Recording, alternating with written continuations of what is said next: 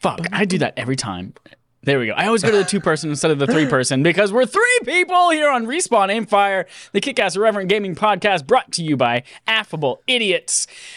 Uh, we've got, I'm going to announce myself last because I'm going to go overboard with this intro. We've got with us here our normal ass co host, Adam mm, Pilly.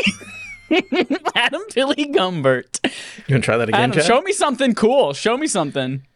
I'm going to show you two cool things. Well, no, we'll do this first. This is a Mountain Dew. I don't have Fruit Quake. Don't get upset. I didn't say a slur. Adam, not Fruit Quake. Gumby.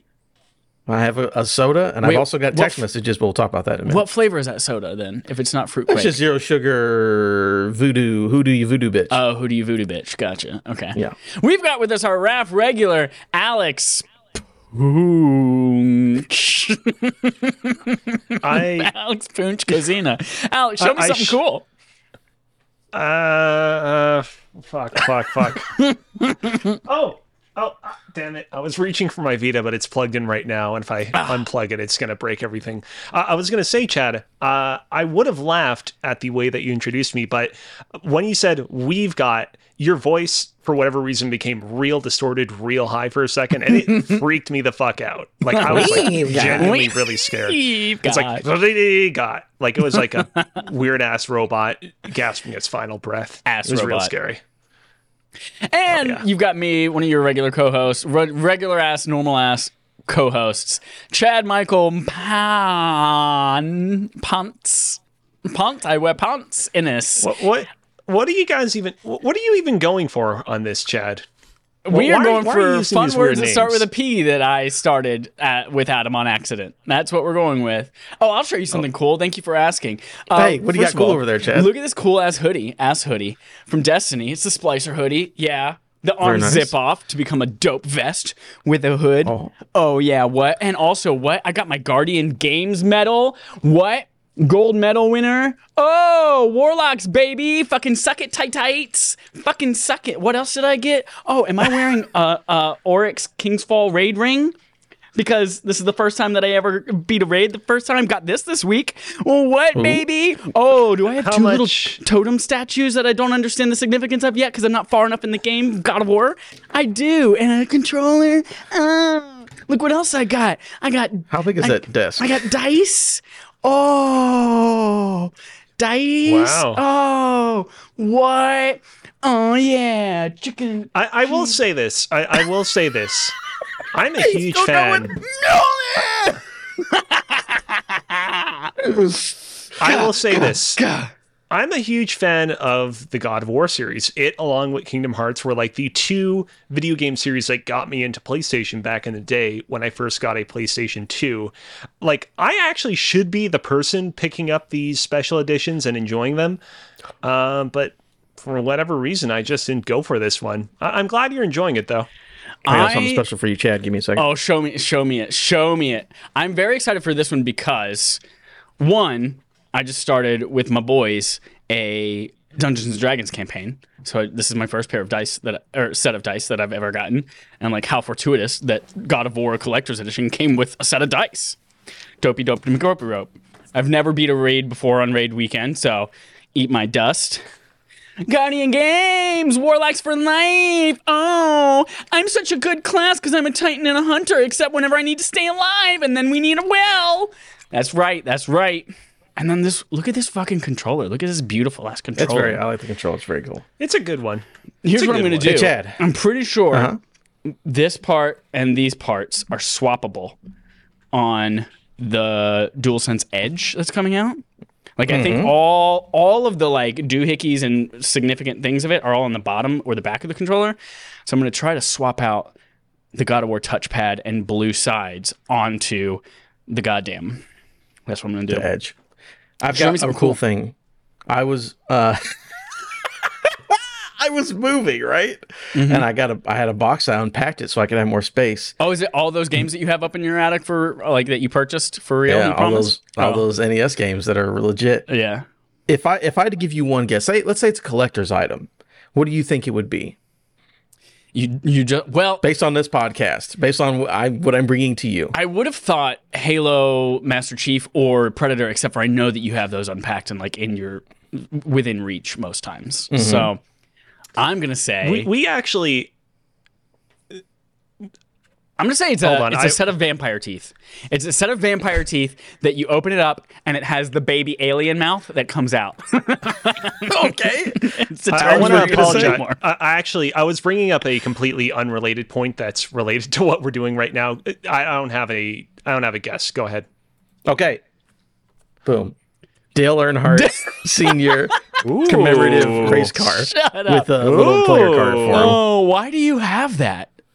So as a, when I grew up as a kid, I had an uncle who was really really into NASCAR because he's white, and uh, he gave me a bunch of cars and stuff to collect. I've got trading cards with all these men, and this is a 1995 version Yeah. of Dale Earnhardt Is Senior. that still This number is- three? Uh, it's number three of 12 in the Dale Earnhardt Limited No, I mean the, Series. the car number. The car number. yes, it's a number three car. nice, nice, nice. Yeah, we had So, all sorts of like uh, Snap-on or not. What's the name of like the models? Like the main line brand of models. Snap-on. Or the Feels Snap right. Yeah, we had like Crystal Dale Earnhardt cars. We had ra- like we had a bunch of them. We had radio control RC Dale Earnhardt cars. It was we were Dale Earnhardt family. It's a big deal. I, I just want to say before we move on, real talk, all jokes and chortles aside, we should do an episode of the show where we do a show and tell of our mo- most like interesting video game memorabilia, doodads, things like Yes. yeah, things like your Dale Earnhardt Right there. car. That's the most interesting. Here's what we should do for our for our April Fool's episode this year. oh God. Here's what we should do. We should all dress up like Dale Earnhardt. And we have to, without any research, without any research, we have to do the entire show in our best Dale Earnhardt impression. Oh yeah. with, with Dale Earnhardt base level knowledge. Like if we're talking about games or video, like we have to do, we have to say all the same things that Dale Earnhardt would say, not that we would say. That's that's gonna be I, April I love episode. my son Dale Earnhardt Jr. He'll be a good racer one day. Anyways, there you go. Oh man, Whew. love all the Destiny chat in the in the Twitch chat over here. We're Pork 10 Chop minutes in, Warlock Jed. Gang. That's right. Look at that. We've got Adam. We've got me. We've got Pork Chop. All Warlocks, babies. Alex, what did you play as when you played with us? What raid? Uh, I want to say it was it was the raid where there was a big dude who was a robot who had like a big goblet of Not wine the- or space juice. Not the raid. What character class were you? A Titan, a Warlock, or a Hunter? Oh, oh, oh, oh, oh, oh, oh. I was a warlock. I want to say. You were a Warlock. I remember us being like, I, me, Matt, and Dallas were all Titans. I know that for sure. And then I'm pretty sure like maybe everyone but you, Alex, was a Titan. It was like full on Titans, and it was I the worst idea. I had like the like electrocution Sith special ability, which I'm pretty sure is a warlock nice. thing. So yes. yeah, I was definitely a warlock. Yes. Oh, Mask Llama bringing up April Fool's Day episodes. Those are always special. Go back in our in our timeline and listen to our April Fool's episodes. They're good. Um, speaking of April Fools, surprise! You thought you were gonna have a boring time. Today is actually gonna be fun. Well, we're gonna get ready for Wizard School. We're gonna talk about N7 Day. We're gonna talk about nerd games getting exclusive windows on certain platforms. But first, we're going to talk about the Nintendo Indie World announcements. This comes from Logan Plant at IGN. And don't worry, we're definitely going to get to Ragnarok. We're going to get to Ragnarok right after this main quest. Who played Ragnarok? Hmm? Nothing. we all played Ragnarok in different names according to these. All right. Um, so Nintendo Indie World announcements. Nintendo, like uh, in, in its normal fashion, announced an Indie World thing like 36 hours in advance, and they gave us a 25 minute presentation. Um, and they showed some updates on some previous re- previously released titles, a couple of exciting ports, and some brand new surprises. I'm going to be honest with both of you. Nothing in here really like super blew my tits off. So if I'm just going to go through these things, shout at me to stop if you want to say something. I know you're going to talk about Rogue Legacy too, Adam. So we'll make sure to hang out there. No, Chad, look what I've highlighted. Hold on, I'm going down. I'm going. Oh fuck me! How did I miss that? Okay, yeah, I'll see. Okay, I'll see we'll it. Okay. Um, the long-awaited sequel to 2017's Golf Story Sports Story is finally hitting Nintendo Switch next month. The trailer showed off a variety of sports, but uh, when you're not competing, you'll be exploring dungeons, hanging out at the mall, or solving mysteries. If you're I'll a fan of you. roguelites, oh, you want you want to mention something about uh, Sports Oh Story? no, Adam? I haven't played a golf story, but people love that shit, and they were really excited for this one. Uh, I haven't played it, but people are so horny for the stories. You know, Horny Stories Golf Edition. uh, esteemed roguelite Rogue Legacy 2 is out now. Now, Adam, I know you're a big Rogue person. Um, uh, it was is my understanding this game was already out on other platforms. It's just now out on Switch. Is that correct? it was early access PC, came out in full release on PC in like late summer, and now this is its console release, first console release. Got it. Got it. I Is it also out on other if it's on- platforms, or is it just Switch? I don't know. Someone should go to Google. I really have no idea Okay, if Oh, got it. it's Got it, out it. somewhere else. I Yeah, it was like a full, full everything. I think I remember playing that on Vita. Yeah, yeah. yeah, it was Vita, PlayStation 4 back in the day. Gotcha. Gotcha. Gotcha. And I know this uh, because I actually have something to confess right here and right now. Um, I got the platinum in the original Rogue Legacy. Now, let me tell you, that was a pretty challenging, challenging platinum on many accounts. Chad opening up his bottle just as I'm about to speak, as per usual. Um, but the hardest trophy uh, in that particular platinum list is you had to complete the trophy uh, dying 15 or less times. oh my god. You two are for trying so hard to fuck with me. um, and I'm gonna, guys, I'm gonna come clean right here, right now. The way that I got that platinum trophy was for that particular very hard uh, trophy.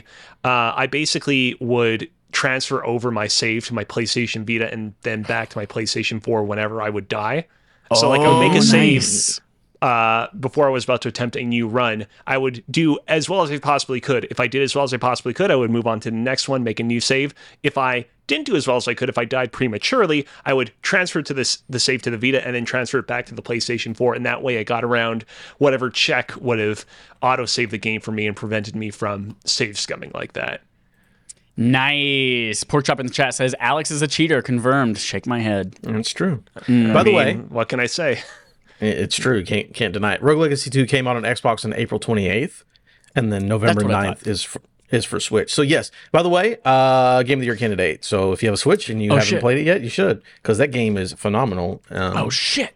I- Is it like so? Like obviously, I've been hearing about this game for months now in 2022. Like, how substantially different is it from the original version of the game? Because I really, really loved that game back in the day. One of my favorite Vita games, definitely, definitely also a pretty strong PlayStation 4 contender. Like, what does this game do that makes it a 2022 Game of the Year contender? Uh, I would just say like, you know, you're like Rogue Legacy was cool. I like that. It was a nice little game. And then someone came along and said, "Here's ten times the budget. Make it better." It's basically how Rogue Legacy. It like the art style is great. It does this. So I believe it's 3D, but then they make it 2D. So you know, like Oh. it's if you could turn the camera, the models are actually 3D, but they show it to you in a 2D plane. It looks great. Runs great. A lot. It, it's bigger and better. Rogue Legacy One, uh, and it's phenomenal. Okay. Okay. That's my best my best pitch for it. So everyone play that, especially if you got a Switch. Play it on the go. Pepper Grinder is a new action platform, action adventure from Devolver Digital. Now, this one did actually like my tits moved on this one. They weren't blown Oh. back, but they moved.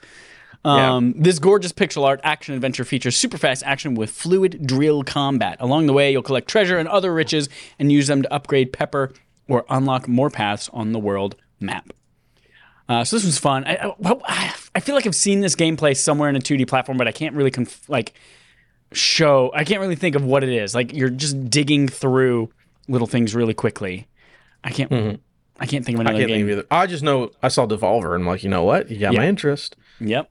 You know, we love them here. Well, I love them. I don't know about you. You probably hate them, but uh, I think Devolver's great. So Uh, Have a nice death. Coming to Nintendo Switch. Uh, the game stars Grim Reaper himself.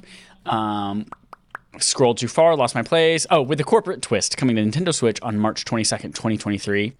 This is this is watching this Nintendo presentation was the first time I realized how fucking close March is. I was like seeing things replay, like coming in March. I was like, oh, why are they talking about this now? And I was like, oh, because that's like four months away. yeah, it's like four months. Yeah. Um, we played Coffee Talk One as a barf game a little bit. I slept through some of it, but if you Oh no. if you enjoyed Coffee Talk, you can play Coffee Talk Episode 2, Hibiscus and Butterfly. It's a sequel to the 2020 indie game Coffee Talk. Comes to Nintendo Switch spring 2023. A, a little bit of uh Yeah, go for it, Alex. There's been like a like 20 30 minute demo of this game that's been online for a little while. Seems like a very worthy continuation of the original Coffee Talk. W- will be interesting to see how the game feel will feel different from the original Coffee Talk, if at all, considering that uh, Mohammad Fahmi, who was the main creator and developer of the original Coffee Talk, died earlier this year. Um, but I mean, yeah, still looking forward to it. I had a lot of fun with the original. Yeah, I'm excited. I like the little more than Chad. Uh, again, lo-fi hip hop beats to study to the video game. Uh, Yeah. and I'm excited for two. They even straight up called that out in the in the Nintendo presentation. Like, this is a fun game where you'll get to meet people, blah blah blah, while listening to lo-fi music. And I was like, yep. um, I know a lot of people have bought this game and haven't played it. Brent, Dallas, Oof. Matt. But now you have another platform you can buy it on. Nintendo Switch in, um, had a sizzle reel of indie games, including Inscryption, coming on December first. It's coming up I soon. will say this right here, right now. I'm gonna continue through with getting the platinum for Inscryption on my PlayStation 5. I really, really, really do wish I had the opportunity to play it on the go. Uh, obviously, I can't earn any trophies on the Nintendo Switch, but I, really, if you're out there itching to get Inscryption and the Switch version of the game seems attractive to you because you don't care about trophies like me, by all means go and get it because I think this might be the best way to play the game, especially once you get into a lot of the post game stuff and it's just like how how well can I play through this one section of the game with these stipulations and whatnot. Yeah, that's wild. I I freaking if remote play actually you know what remote play might be a good fit for this game. There's not a ton of it's it's just mostly like tapping on things and buttons and not necessarily like moving in third person. Okay, okay, yeah, that might be good uh, if you don't want to play it on Nintendo Switch but you still want to play it on the go. And you still want to get trophies. Remote play that shit, baby. Or you should just play it because it's one of the best games of the. Actually, I would say it's the best game made you last should year. you should just me. play it. You should just play it. 2022 Goaty of the year. 2021 Goaty. Or it could be 2021 this Goaty, 2022 Goaty. It may it may come to iOS next year, and then it makes it 2023 In perpetuity, it's just always game of the year forever, Yep. no matter what. So those are some of the major hitters from the Nintendo Indie World announcements. Was there anything else here that wasn't mentioned that you two were like, "Oh my god, how are we not talking about?" Um, being the person who got the stories together, I handpicked the ones that I thought were interesting. So Nice, that's nice, there great, for me. There was a lot of stuff. It was it was a good sized um, presentation, but for me, it's like the stuff that we talked about at the top was like that shit's dope. The other stuff, I don't know. Maybe we'll, if it comes to Game Pass or whatever, I might check it out. But uh, the ones we talked about are the things I'm excited for. Russell Quest might be cool, but that's like Yeah, later I. I, like did that. not watch this presentation live, not because none of these games are of no interest to me, but just because, you know, y- you don't need to make an event out of this IMO. I'm trying to figure out a way to make this metal like when it's regular, it's it's too low and people can't see it. So there we go. I just double wrapped it around my neck so everyone can see it on the video. I'm also just gonna tilt my monitor down so everyone can see lower on my chest. Now you can see my You boobs. just really want to show off that metal. All right. Uh, that's it for our main quest and Nintendo Indie World announcements. Let's move on to playtime. We talk about what we played this week. I want to talk about everything non God of War first. okay. So, Alex, it looks like you've only got God of War listed on here. Adam, it looks like you've got maybe God of War and then also Vaulted Seals. then I've got a Victoria's Secret. Oh, Victoria's Secret. Adam, tell me about Victoria's Secret. No, so they make uh, clothes for women, um, bras, panties, shirts, socks, uh, perfumes, all the good stuff. It's a pretty cool place. Perfume is Uh, my favorite clothing item for women. I love it. Put it all over me. but no, I played uh, Vampire Survivors, um, which came out to full access, and people have been talking about it. I'm like, all right, let me go back because I played the early access, played the full release. That's very, very good. That's a game where you just walk around, and it's like oh, that was good. I survived 11 minutes. I'll try one more time. And then it's like two hours Yeah. later. So uh, it's very cool. And it's just assets from fucking Castlevania. and then made a video game out of it. It's really good. Uh, so yeah. And it's like should- what four dollars? It's so a banana, Yeah, Mike. he raised the it cost? price. I remember it was like three bucks. He's like, guys, I'm about to raise the price. Everyone pay attention. He raised it by like two bucks or something. It's like five bucks now. It's like, okay, relax. But no, it's it's phenomenal. It's on Game Pass for PC and Xbox. Um, full release, so I think it's everywhere. You should play Vampire Survivors if you have any interest in like a retro walk around play yourself game. It's really, really good. I am surprised by how many people have been saying that this is a potential Game of the Year candidate. I don't think it's going to show up on Geoff Keighley's Game Awards like nomination list come next week, but that's cool. I don't know. The people talking about it are the people who vote on it. So That is true. you never know. What what you know how at the very end of the Game Awards they do that like big orchestral sweep in which they combine different songs and motifs from the various games that came out that year. Like what mm-hmm. what would they use from Vampire Survivor for I, its I section listen. of the orchestra. I have podcasts on when I play it. I have no idea what the music sounds Destiny's like. to be Child. Maybe- I'm a survivor, but they're covered in blood.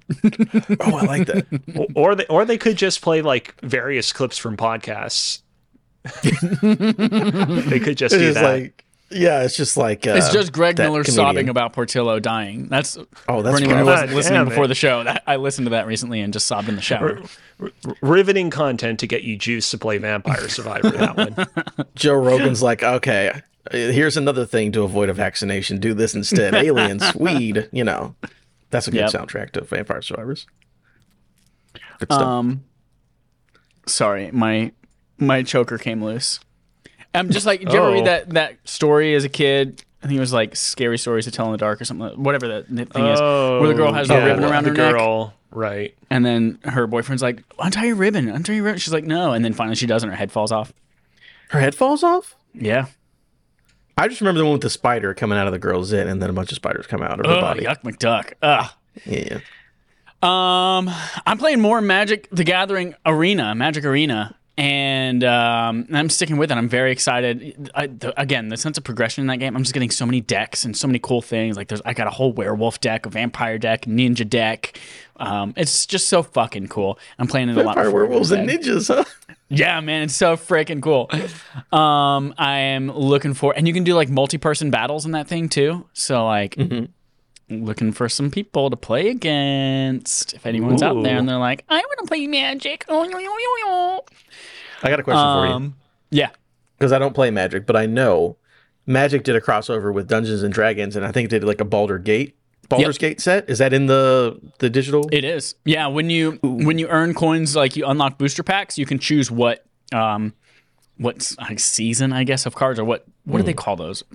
Sets? Sets. Yeah and you can choose i want cards from the werewolf set. I want cards from the Baldur's gate set. I want cards from yeah so you can choose which set you want to get I just booster cards download from. that just to get that Baldur's Gate stuff. All right. yeah bruh. Um before we talk about ragnarok 2 i want to briefly mention i got today in el mailo and that's spanish for the post. I got an analog pocket. Oh shit. That's right. oh shit, what is this? It's that thing that plays like cartridges from your childhood in this little Game Boy type thing. Uh, very, very brief impressions on it. One, I was uh, delighted and also a little frustrated to remember analog cartridges where you have to blow in all the cartridges all the time in order for it to work. Like I have a ton of cartridges that I pre-ordered this thing a thousand years ago, and so I've been collecting things in anticipation of playing it. So like I've got things like Battleship for the original Game Boy. I've got like E.T. and the Cosmic Wow. Garden. I've got How how's that one? Because I I knew that that game existed because some years, many years ago, I had looked into like were there any other ET games other than the infamous Atari one? How is that one? Uh, so I've played it for about 45 seconds just to see what it looked like on this thing. I had to put it, I had to blow on it and put it in there like three times in order for it to work. But um, visually, it is stunning. It's a visually stunning Game Boy Color game, very vibrant. Whoa. Actually, just like in general, this thing like takes you can view, switch back and forth between like Game Boy Advance or sorry, Game Boy Color LCD, and then the like the this has a stupid display resolution. I think it's something like 2K or something like that in this tiny screen um, and it's just like gorgeous. One thing I was very upset about was uh, in a game on game show years ago. We brought up the most atrocious graphics on a video game I think I've ever seen, and that is NSYNC Get to the Show Why do you have that cartridge? because it came I'm up looking on this up now. it came up on Game on Game Show, and I was in a store in Rhode Island last week called Time Capsule. Mm. Now I was in the store getting some games. That's where I also got ET and Battleship. I also have a bunch of other games like Game Boy Advance games and Donkey Kong Country and Game Gear games and all that kind of shit. But I specifically saw this in their little bin of things for four dollars, and I was like, "No fucking way!" I was so excited to get this thing. Turns out I get it home and it's just it's broken.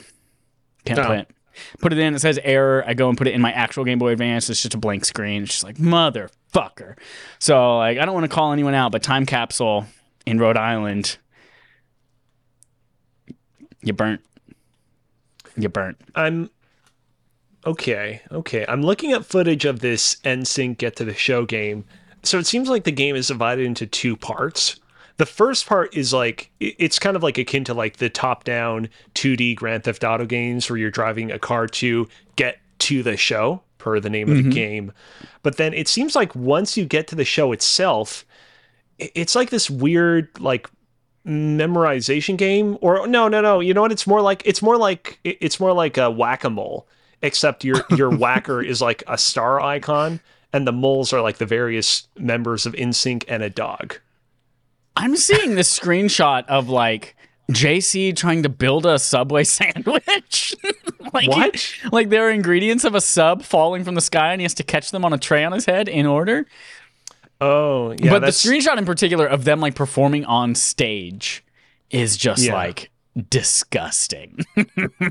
There's them in a little card from a top down. There's them with burgers on their heads. yeah By the way, I just typed in bad NSYNC game and this was number one popped up. Oh, the one with them on on. stage is holy wow. hold on there's, maybe there's a a part banger. where they're playing there's a part I where they're so playing pumped to dodgeball play. I was going to stream this now that you know I've got the analog pocket. You can ha- has a dock that you can display out to. I was going to stream the NSYNC game, but it's fucking broken. Chad, we gotta Time make this happen. Rhode Island. You know how many people, how many ones of people would show up to watch that stream? We have to do it. I'm gonna do a quick Amazon search to see. Actually, you know what? I can, I can, I bought the game legally, so I can download the ROM to it. Absolutely. And there is an emulator in the Analog Pocket. Speaking of, let me last impressions of Analog Pocket. Very premium device. I freaking love this thing. It's incredible. Um, it does have the same kind of like thing. One of the issues that I have with the Steam Deck, where it's just like the OS is not beautiful and user friendly like I'm used to with all my Apple products. Like you turn it on and it's just white text on a black background. It's like play the game. Here's open FPGA, whatever. And it's just like okay. Uh, but yeah, the very first thing you have to do is you turn it on. It's like, here's how all the buttons work. Now update the firmware. And it gives you a QR code. And you have to scan the QR code with your phone, download a firmware file, put it on your computer, put it on a micro SD card, put it in this thing, and then it updates the firmware via the micro SD card. It's like, hmm, man, that's clunky as fuck. But once it's there, it's great. It's wonderful. That's good. Yeah. I'm hoping that there are like OS skins that I can put on this thing to make it a more beautiful user experience. Um, and I'm assuming there's a bunch of stuff out there. But yeah, there's also emulation now for up to SNES era and Game Boy Advance. So you can load ROMs and other things that you have legally acquired onto a micro SD card and put it right in this thing. That's pretty cool. I'm very excited for it. I have a huge like collection of Game Gear games that I've been wanting to just like I've got the dock too, so I can like stream it all. So we're gonna play a lot of Sonic games: Sonic Chaos, Sonic Blast, Sonic Triple Trouble, Sonic Two, Sonic Spinball, Doctor Robotnik's Mean Bean Green Machine. Got a bunch of stuff. I think you had an extra word in there. Do- Do- Doctor Robotnik's Mean Bean Machine. Bean it's not a green beans. it's not green beans. Could it's be just green mean beans. beans. yep. So yeah, very excited for this and its future. Again, I've played with it for maybe like six minutes total. Um, Are, But- are you able to get those now, or are they still like you had to have pre-ordered it's three still years ago? mine. Yeah, I pre-ordered mine a thousand, and I was in wave two of three. So people still Hmm. have pre-ordered it and are waiting until Q1 of next year to get theirs. So Gotcha. yeah, we'll see. Very cool. Ragnarok. Let's talk God of War Ragnarok. Ah, Uh, I just want to get before we get into impressions of stuff like that. I just want to get an idea of like how much time y'all have put in, because I, I understand. Well, Adam, I'm assuming R on your list means Ragnarok. Is that correct? yes, it does stand for Ragnarok. I watched Thor Ragnarok again. Great movie. Fucking love it. Uh, I've put in maybe 25 hours so far and I'm like doing every single freaking side quest and clearing out every single land and all that kind of stuff as I come across it. So I put in a lot of time. I don't know how far I am though necessarily, but Alex, wh- uh, wh- what's your what's your hour count ish? I want to say that I'm maybe 12 or so hours, and I'm also trying to be very thorough. I'm trying to do as many side quests as is possible, um, but I don't have an exact number off top. Okay. Adam, where where are you at? Uh, I think my clock says 22, and also doing all of my fi- the side stuff as I get there. You know, Nice. Yeah, yeah, yeah. Uh, there will be no spoiler discussion in this. Zero spoilers for this game right now. So don't worry if you're we can talk about how like, Chris Hemsworth shows up at the end. Adam, I just said no spoilers. I'm sorry. Uh, Pork Chop in here. So first of all, yeah, Pork Chop says I think I'm like 11 hours in and mainlining it. He texted me early this morning and said, "Dude, I'm at this part and this part, or no, it was yesterday. I'm at this part and it's so hard." I was like, "You just started this game and I got to it about 20 hours in. What do you?" d-" So yeah, he's 11 hours for him is like 20 hours for me. oh, because he's going straight through. Yeah, He's you just could going definitely skip through. all the side stuff if you want to. Yeah. Easy. Um, what are what are some of your first impressions of this game? How's it compare to 2018? Are you excited? Are you loving it? And what are you frustrated about? Hate it, et cetera, et cetera. Alex, I let's know start Alex with you. hates it. Yeah, So, I, I know it's my Alex hates. it. He put it on Twitter that he thinks it's the worst game of the year and that like freaking Splatoon three is gonna blow it out of the water. All right. Let's exact words from Alex.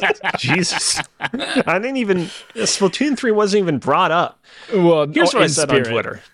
Here's what I said on Twitter. Mm-hmm. This game features some of the highest highs, some of the best moments that I've ever experienced in any God of War game, Yes. and it has some of the lowest lows that I've experienced in any God of War game so far. Now, a couple of caveats here. A couple of caveats.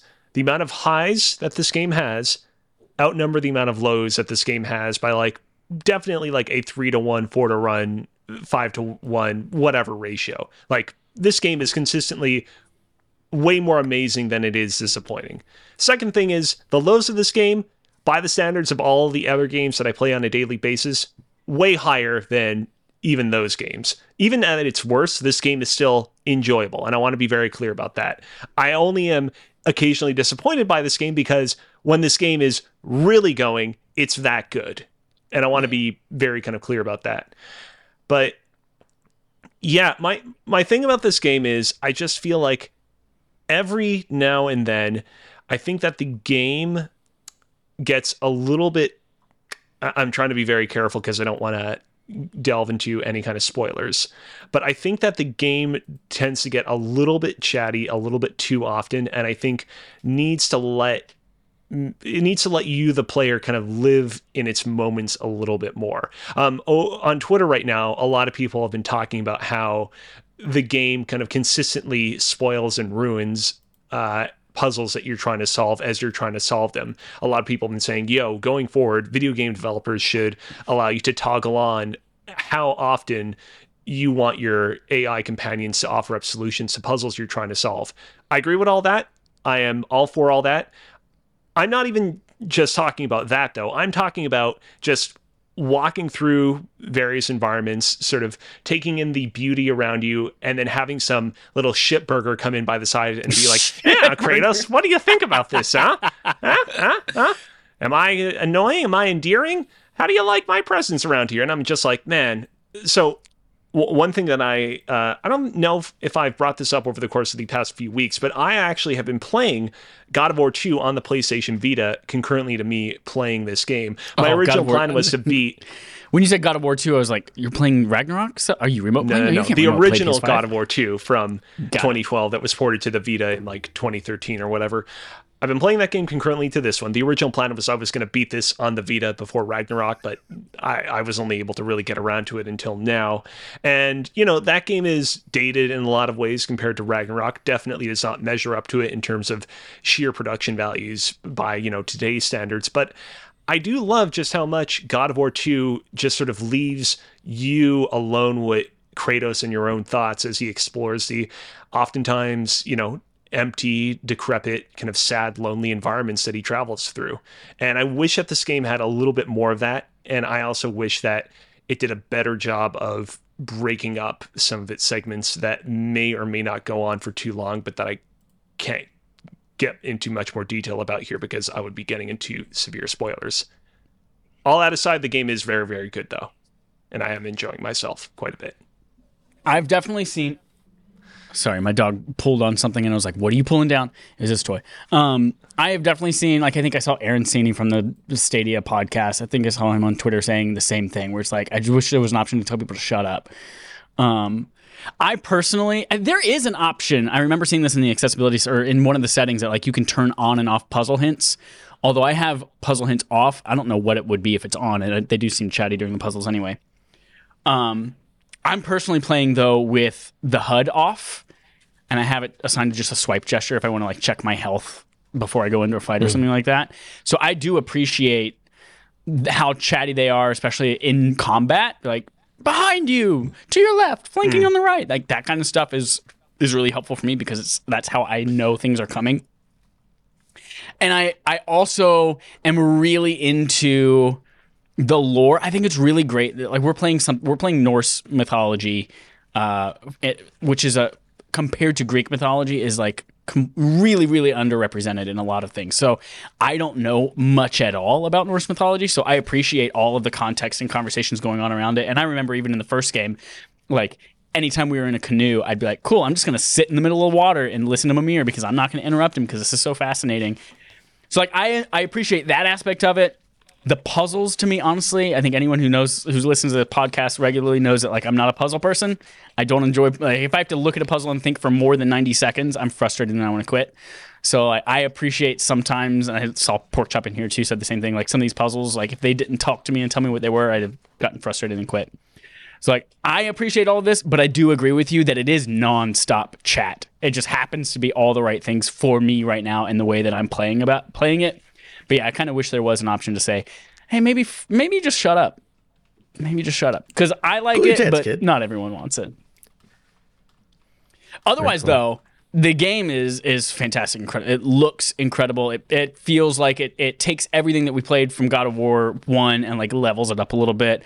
I do appreciate that like some of the combat things that you had to unlock in the first game you already have access to. It didn't like completely Metroid you where every you lose everything. You're like you've got your weapons, you've got like some of the attacks like deflecting uh, projectiles with your shield and all that kind of stuff. So that was really cool. The upgrades feel meaningful. Uh, I feel like I'm getting cool new items and the armor and enchantments and all of the like. That's all deeper than I want it to be, but I don't have. What I appreciate is that I don't have to necessarily go in there and tweak everything in order to be successful Yeah. in the game. That's the thing. The menus are uh, they're busy to say the least. There's a lot going Yeah. on in them, but I feel like I've been able to make quite a bit of progress in the game without having to fits too much around in them, which is a good thing. Because there definitely have been games that I played in the past where like I'm just not making progress, and it's like, oh, that's because you have to go in and you have to min max this out and figure out what your build is going to be if you want to make any actual substantial progress. And I do Yep. appreciate that.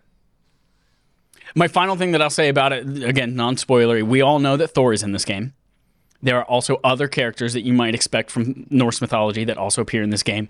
And I think right now, I'm loving their representations in this and the way that they are portrayed. And to me, it kind of brings me back to the Telltale Batman games, where it's like, oh yeah, hmm. I know, I know Joker, I know Harley Quinn, but like this is a completely different take that I was never expecting on them. And I kind of feel that way about Thor and some other characters in this. Was like, oh man, I have no idea how this version of Thor would react or how this version of this character would react. So I'm appreciating that and learning some of these characters for the first time that I thought I knew already. Adam, Same. what's up with this game to you?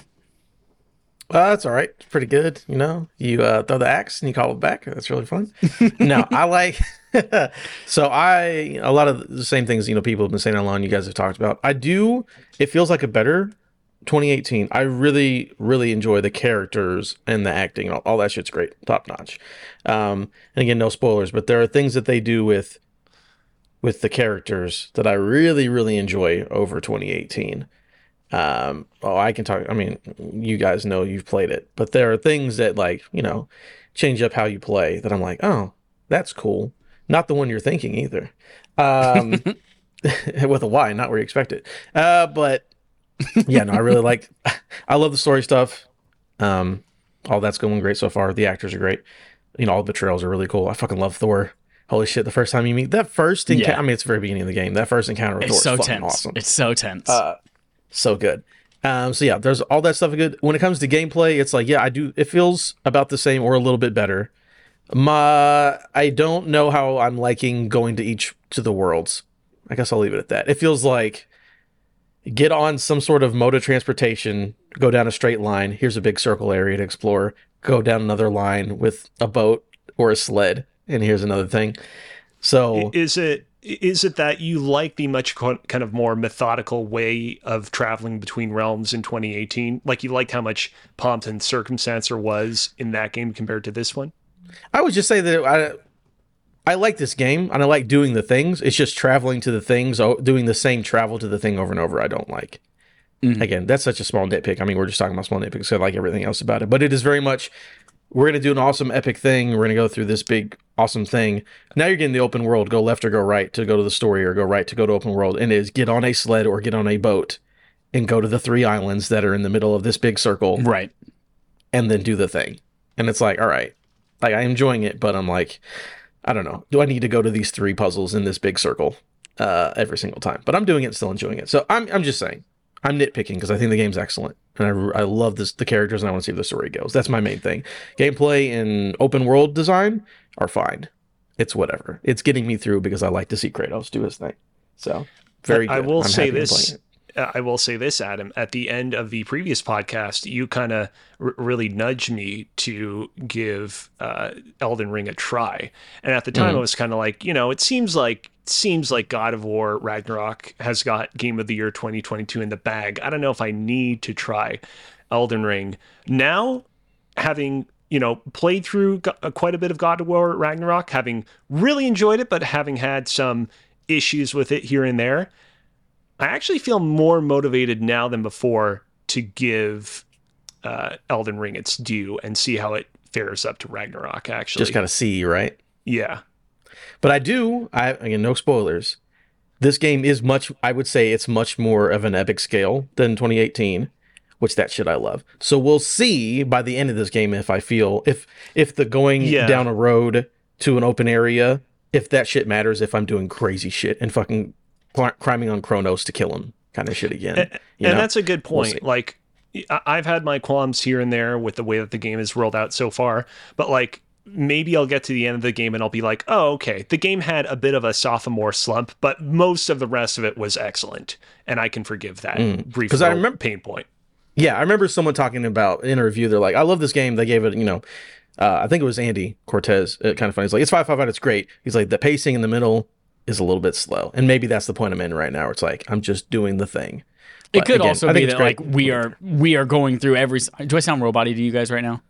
No, you're fine. Okay, You're. You're- you're you're little- okay. maybe a little slow. Yeah. Okay, we're back. Uh, Comcast was having some issues while y'all were talking, so I was just Shocker. you. Yeah, surprise. Um, but yeah, I think part of that might just be the way that you and I are playing it right now too, where it's just like we are Yeah, poking our I noses taking- in every single everything. corner, doing every quest, Killing all those birds. killing every fucking bird. Um, so yeah, we'll see. yeah, I'm enjoying like it a lot. lot. Some people from the chat here, uh, Pork Chop saying the only thing I dislike about it is they took the bottom D-pad away from where the 2018 game was, let you turn on 180. No spoilers, that's on purpose. Uh, but you can remap that if you you can remap it to a swipe gesture in the settings, so you can like swipe down on the touchpad to turn it on 180. Things do attack you from the sides and the back a lot more in this game, though. I, Yeah, I I, see like what he's true. talking about. Yeah, Because I do the parry shield because I'm a fucking boss, right? And I'm Yeah. always gotta like just turn a little bit to parry people sometimes. Uh, DF and Smitty says the only bad part is climbing the chains. I agree, but I think it's it. Uh, it feels and appears worse in this game than it did in the other one because they optimize movement a little bit. Like they now have the ability to. There's a, a point where you just fucking link your chain and pull yourself up really quickly. And so, like, maneuvering is so much more efficient now that when you do come across that odd chain that you do have to climb manually, you're like, this is the slowest thing I've ever fucking done in my life. We will have much more on God of War Ragnarok over the coming weeks. I assume we're going to be doing a spoiler chat sometime here in the next week or two. I I've got the whole week of mm-hmm. Thanksgiving off, so oh, excuse me. So like, if y'all want to, if y'all want to beat it by Thanksgiving, we can do a spoiler I, chat. am going to try to beat it as hard and as fast as I can. The thing is, is I really do beat it as hard and as fast as I can. I just walked right out, into that one. wait till we're, is- wait till we stop streaming. We can't do that on Twitch.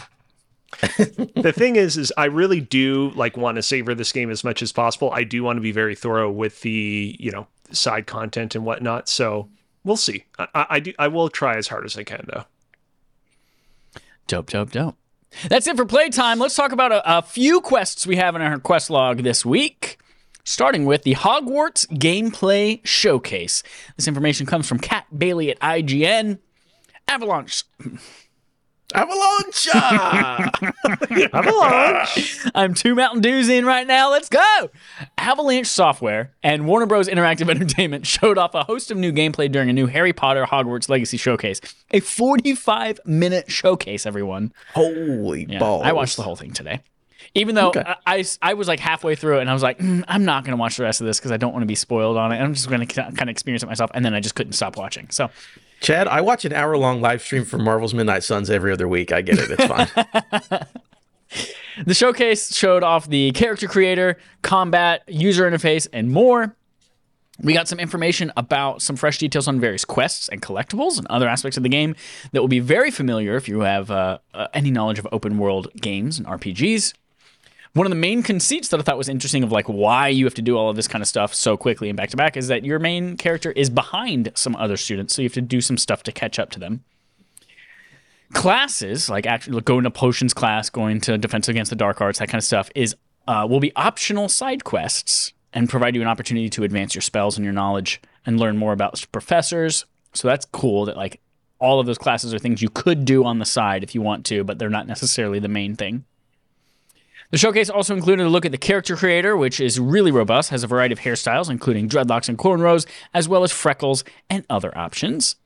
And then finally, the showcase concluded with a brief look at combat as the player battled a dummy in the dueling club, which is housed in the Hogwarts Clock Tower. Housed in the Hogwarts Clock Tower. That's fun to say. Houston, Huck, Huck, Huck, Huck. The developers also hinted at what lies beyond the walls of Hogwarts, Ooh, promising that players will be able to visit every area they can see. See that mountain over there? You can go to it You can go to it. Yeah. while looking over the vast Scottish landscape. Number one thing for me here Um, yeah. before you stock S- Scotland. I Stop. had, did not know that Hogwarts was in Scotland. I also not was surprised to learn that right Yeah. now as well. Yes. I mean, Or it- maybe this is like yeah, I've canonically it never has to be in Scotland because it has to be different enough for Harry Potter. I don't know. Where is Hogwarts? I mean, it's just one of those things where like I've never really actively thought about it, but I guess it would make sense. Like it takes place in the northern part of the Great Isle of Britain, and it makes sense that yeah, it probably would be in Scotland, you know, by means of deduction. Yeah, I guess they, do, they get on a train in London and they go for several hours. I mean, there's not many Right. places you could travel for several hours by train and still be on that Yeah, you island. do Google. Um, awful, awful lady we won't mention has said in interviews that she always imagined Hogwarts to be in Scotland. Oh, So Great That's where it's supposed to be. The Highlands of Scotland, specifically. the Highlands of supposed to be. Scotland. That's not. That's not Scottish accent. at I don't know what that was. Um, but the, so I the watched this. grinder.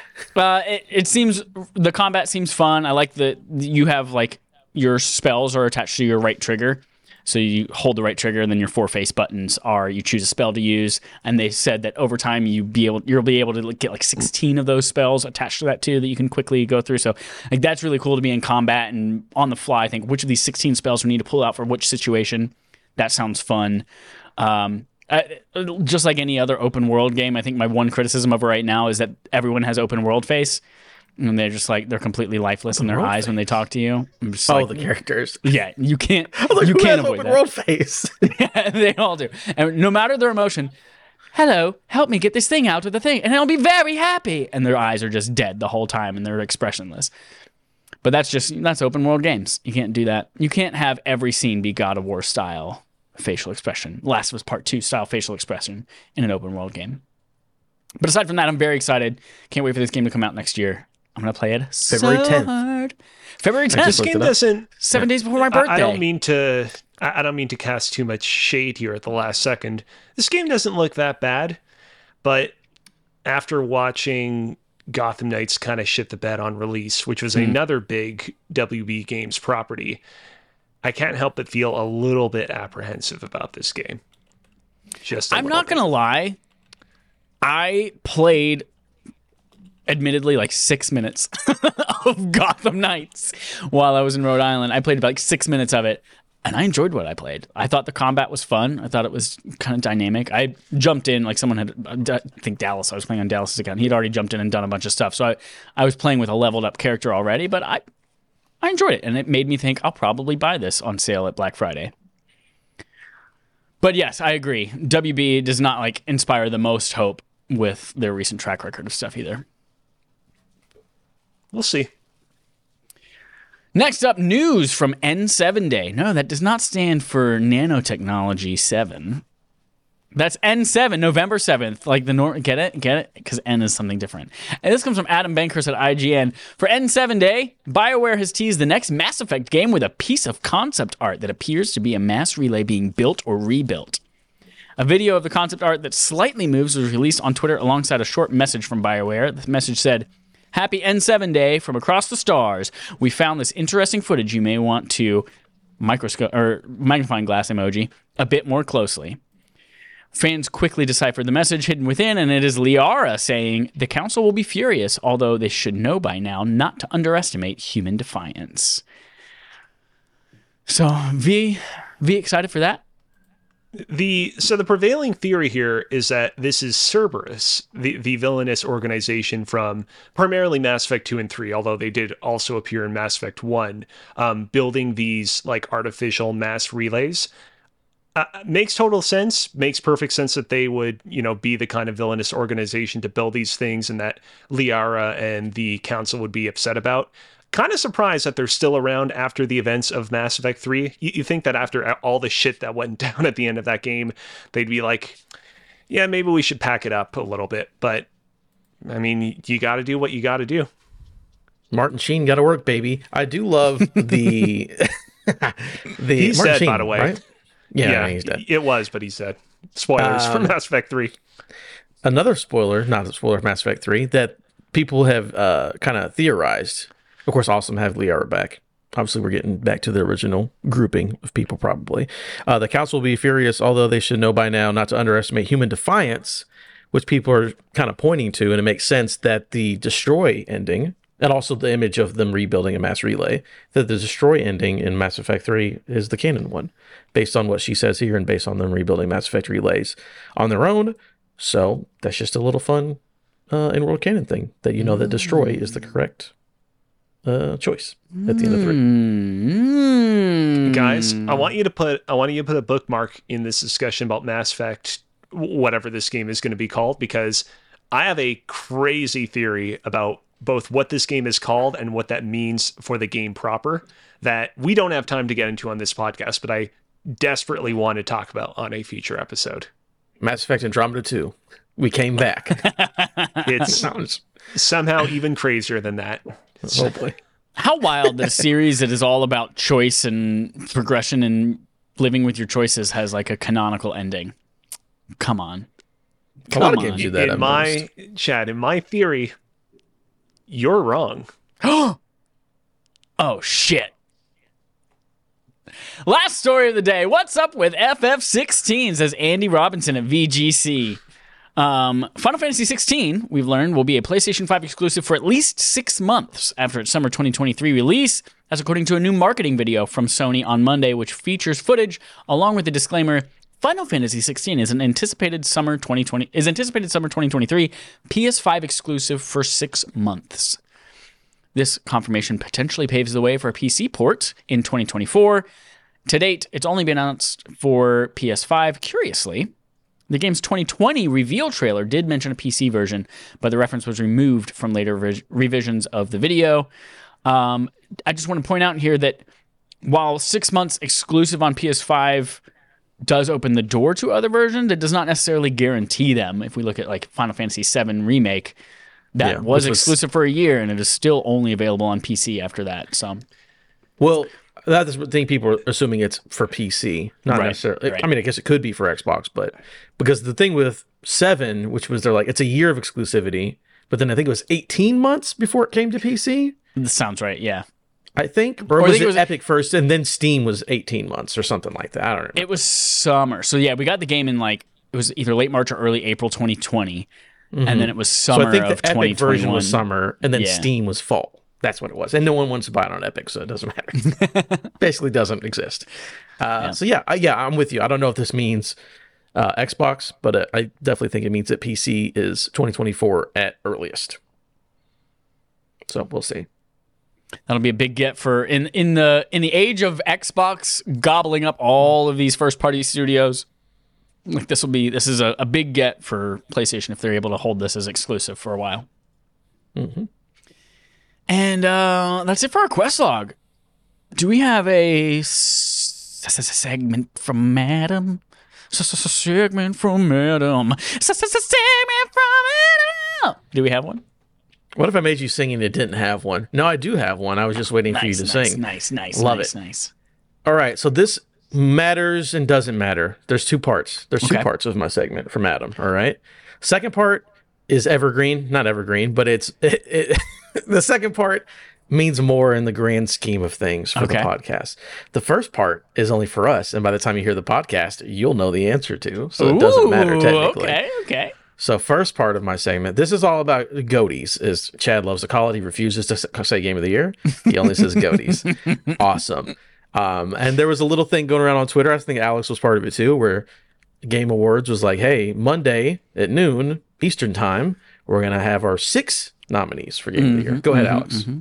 Yeah. So I respond to this tweet and I said, I think Well, that. we'll get to that. oh, okay. Okay. Save it for a second. We'll get there. That's what I want to do. But by the time you hear the podcast, you'll know it. So we're gonna see who does best. Ooh, okay. So we know there's six okay. specifically. So what Okay. do we each think are going to be the six games on the game of the year uh, mm. for Game Award? Keighley, the Keighleys. The Keighleys. That's the first part of the of the prompt. What do we think the six games are going to be? We're going to keep our list, and whoever gets closest wins big prize. Ooh, yeah, you know.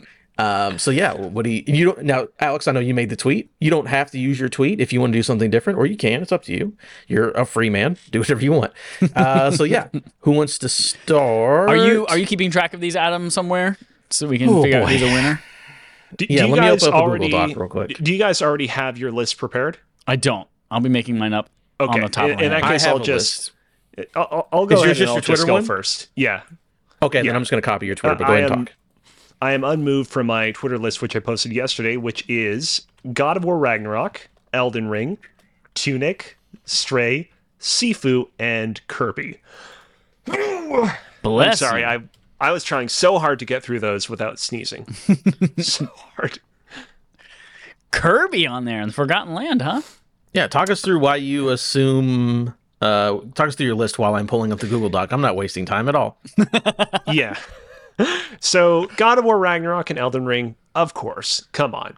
Tunic, I, I was a little bit surprised to see not that many people uh, putting Tunic on their own respective lists. I think this one might actually have a tougher time getting on here, but Tunic still is.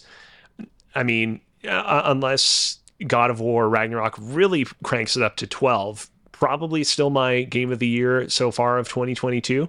Um, Stray, I don't think is quite on the same level as the prior three games I mentioned, but it still stands out as like a very high quality, very unique uh, game amidst the, you know, legions of big old sad dad dude and Norse-ish setting fighting the undead and various monsters style games we have.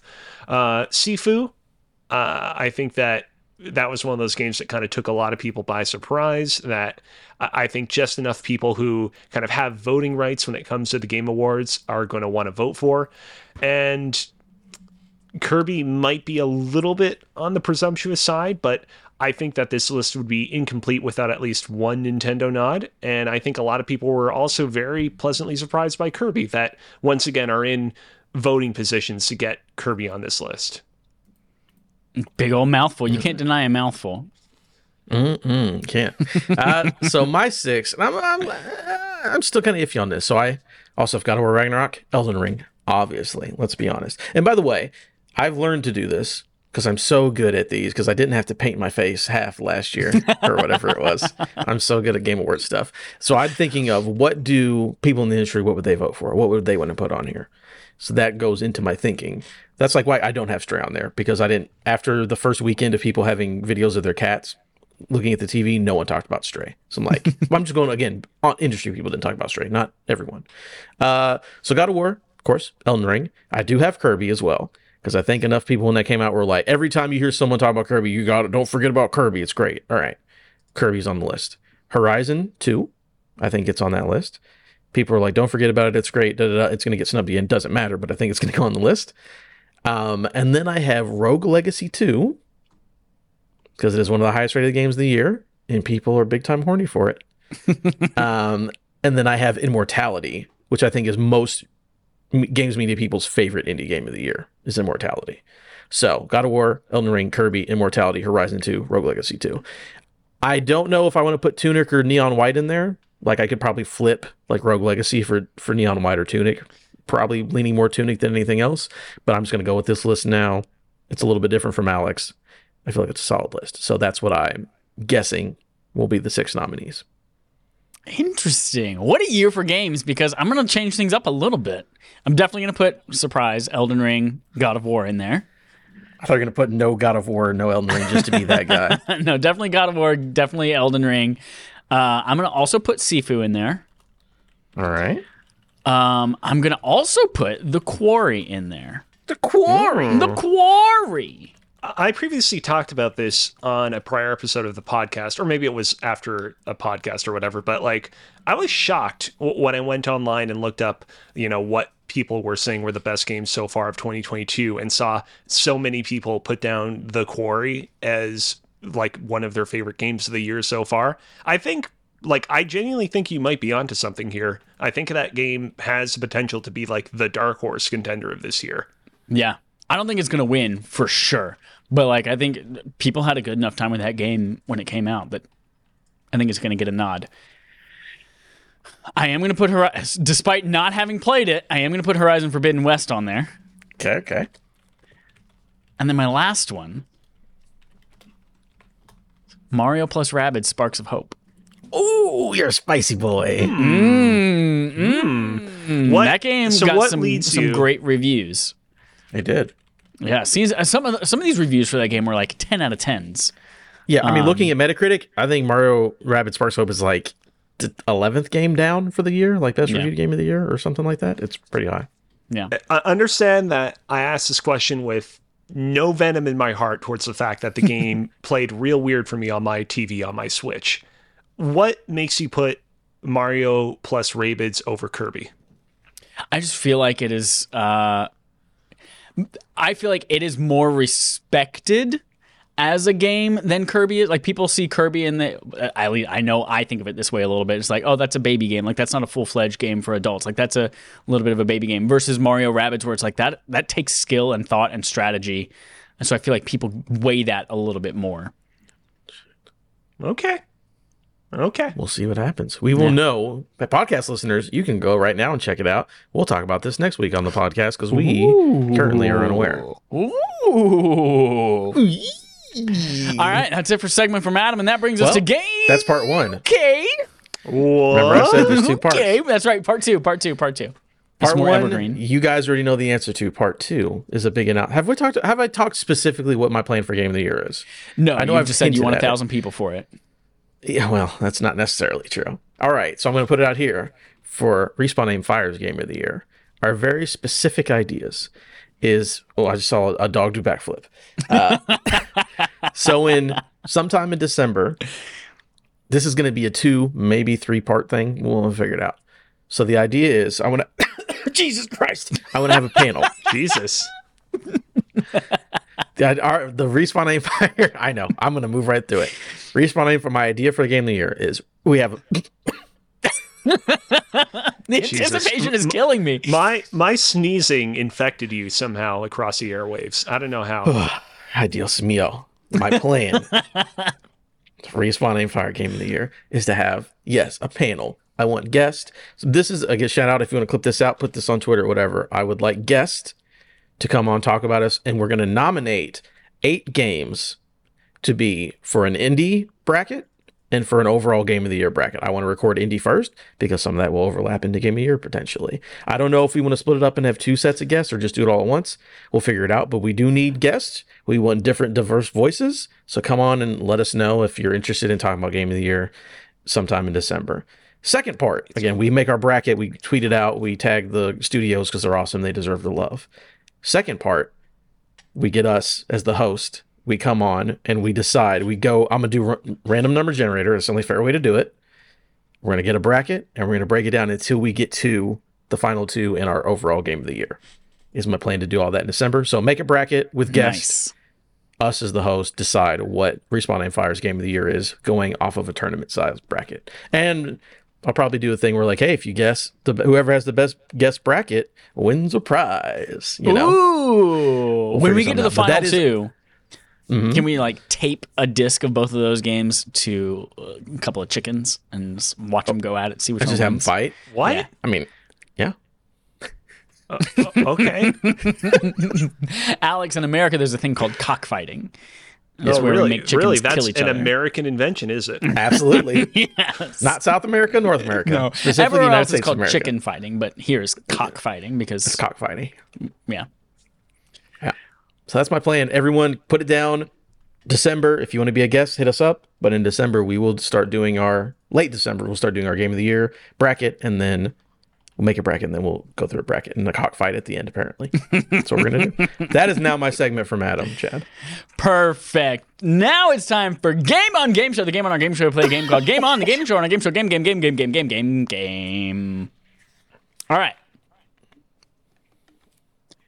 The game. The name of today's game is Al Gore was right about Fimbulwinter. Okay. Uh, Fimbulwinter, if you are unfamiliar, precedes Ragnarok, and it is what has made everything in God of War 20 or God of War Ragnarok really snowy in Midgard. But uh, just like climate change and global warming, it affects different climates differently. Like it's not global warming doesn't always mean everything's hot. It's just so Fimbulwinter amplifies certain things about certain climates and certain realms. So it doesn't necessarily mean everything just gets cold. We're going to use that idea in today's game. It's going to be a little bit more just like a collaborative, creative game today.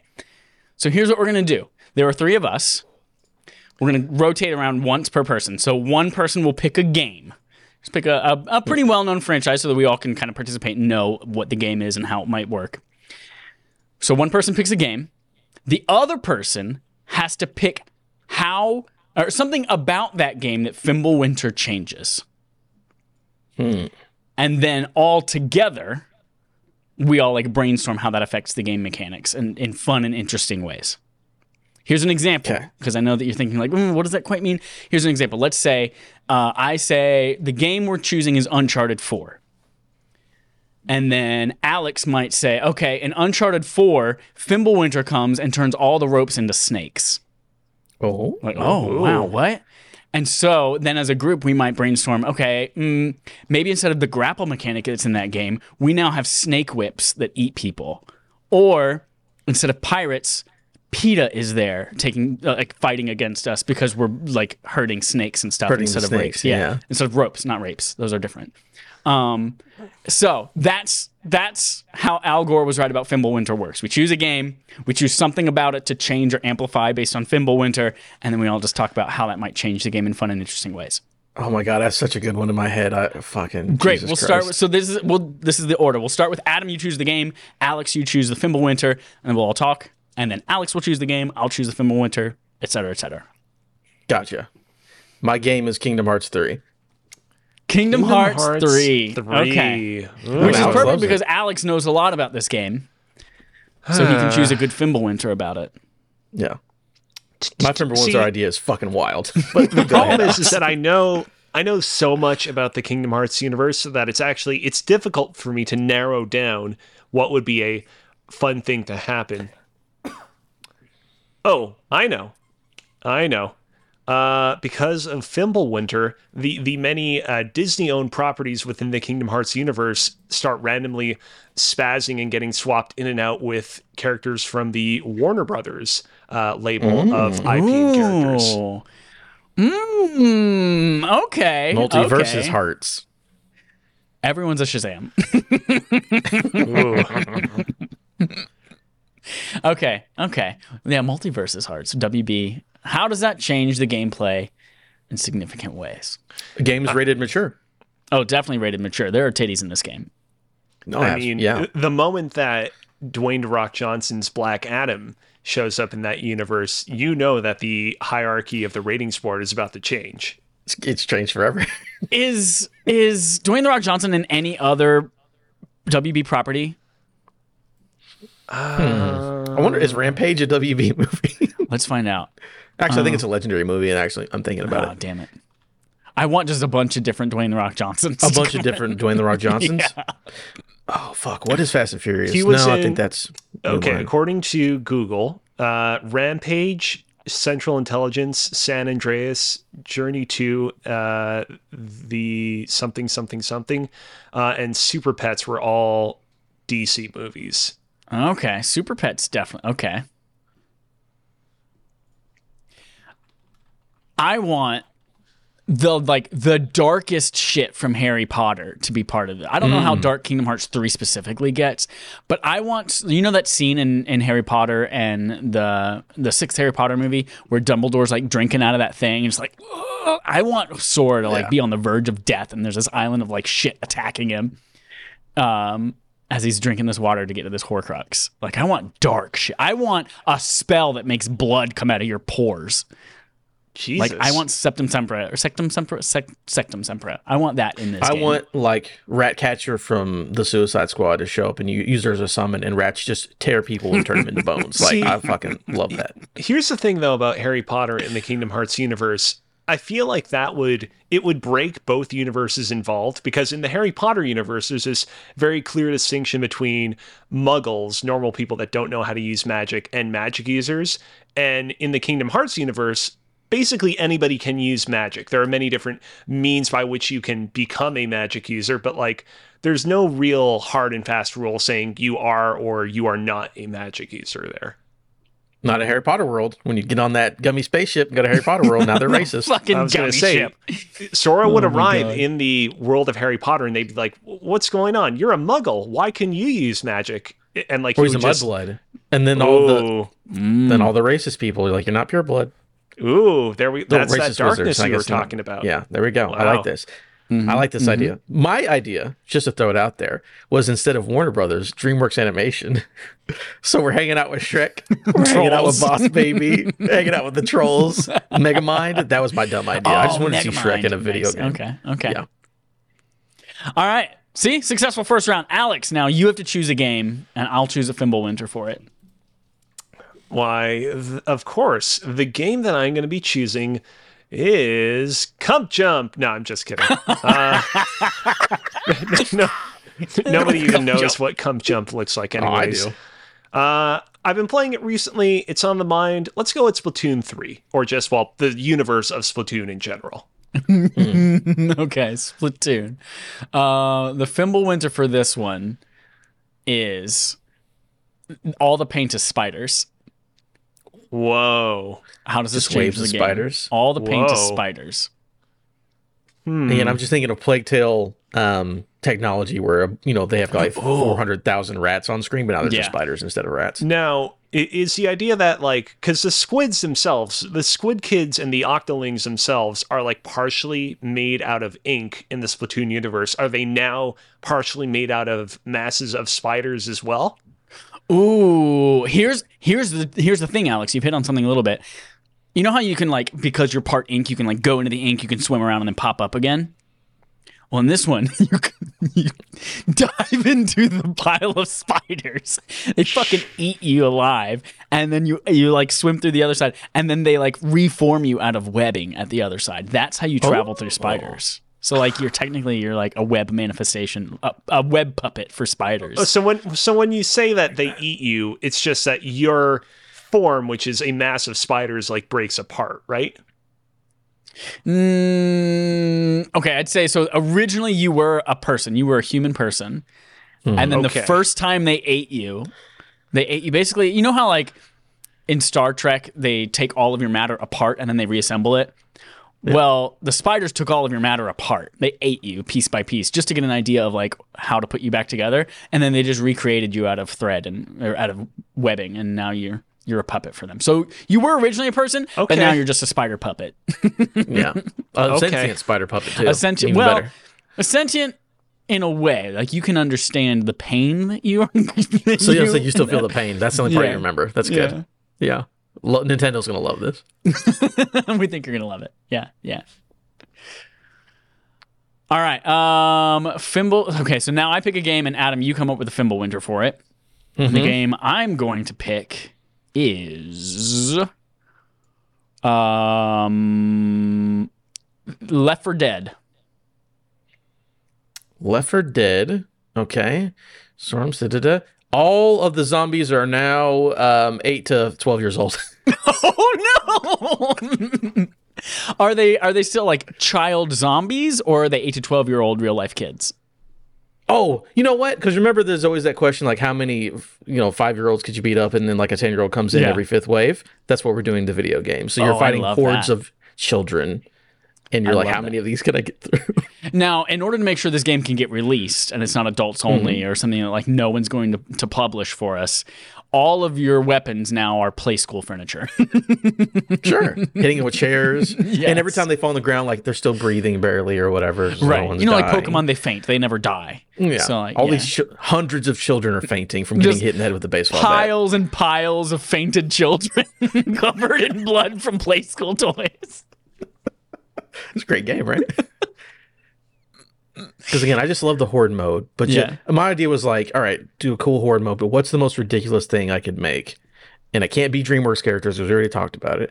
It can't be Mm-hmm. spiders, we already talked about it. So why not eight to twelve year old children? What if it's the hold on? What if it's the garbage pail kids? Oh, even better. Those awful. Oh, because Those I feel like that's those a things. like I feel like nobody would care if we like severely abuse and like beat the shit out of those kids. You know what I mean? And they'll Mm-hmm. all have their little cards, and it's like they're 18. So, you know, it's fine that we kill these garbage, these awful garbage pail Yeah. kids. Just, it's just like, like, when you watch porn, anime, there's the whole it's like- disclaimer Yeah, that comes up like exactly. everyone here is Yeah. 18 in this video. Like we we say yeah, that at the beginning. this anime All is these about high garbage school pail kids, but they're all Yeah. 18. Don't worry. It's Yeah, like that that- girl's definitely 14. She looks like old, she's six years old, but she's actually six thousand years old. Yeah, Anime. yeah. Kill garbage pail kids. What? I can't. So I never liked garbage pail kids as a kid. What a nasty fucking. I hate garbage pail kids. They're so fucking gross. I I didn't. I you had never seen them or heard of them before. An episode of I think it was an episode of Sunny in Philadelphia that they were mentioned once. I was like, what the fuck are you talking about? Garbage pail kids. I thought it was something made up in that universe, and then I looked up garbage pail kids. I was like, oh god, people collect There's a movie these? and everything. yeah. I'm assuming God. I'm assuming neither of you saw the movie, right? no, No. I know there's a movie. I've never watched it. Oh man, that movie. That movie, mwah, chef's kiss. Mm, I I doubt it. Oh, oh. 1986 Garbage Pail Kids Series 5 Handy Randy going for a dollar on eBay right now. Andy Reid. Handy Randy, and he's just putting his hand into his forehead and under his chin, and his teeth are his fingertips. Oh, Jesus. fucking You know, he was actually he was the successor to Cump Jump. He was the one that came out right before him. Handy Randy. and Well, Cum Handy Jump hanging Randy out. led to Cump Jump. Yeah. Oh, fucking gross. That's it. Remember, Al Gore was right about Fimbulwinter. That's it for Game on Game Show. That is it for our episode 283 of Respawn Aim Fire. Thank you, everyone, for watching. Um, as a reminder, patreon.com slash respawn aim fire exists. It's a place where you can go and vote on what games you want us to play. Uh, you all voted. Ew, sorry. I'm, this, I'm watching the stream off to my left, my left, and I saw me do the fingers thing, and it, it was Yeah, that's gross, right? Um, so yeah, you can go to Patreon. Uh, you all voted for us for Game of the Year Barf, which is backlog accomplishment with Respawn and Friends. You all voted for us to play specific games for consideration for Game of the Year. As a reminder, Adam and I are playing Sifu. Alex is playing Sonic Frontiers. So we will have impressions for those before the end of the year, and they will be included in our Game of the Year wrap up. Uh, you can also go there. I've decided just now, and I, I know Adam's on board because he's been like, yeah, let's do this. Uh, in December, we are going to have an AMA or some kind of AM. Like, we're just going to answer fun questions that you all give us on stream. Like, not necessarily video game related, but just like fun questions. Those questions can be submitted on Patreon in the near future. More information to come on Twitter and patreon.com, and we'll answer those.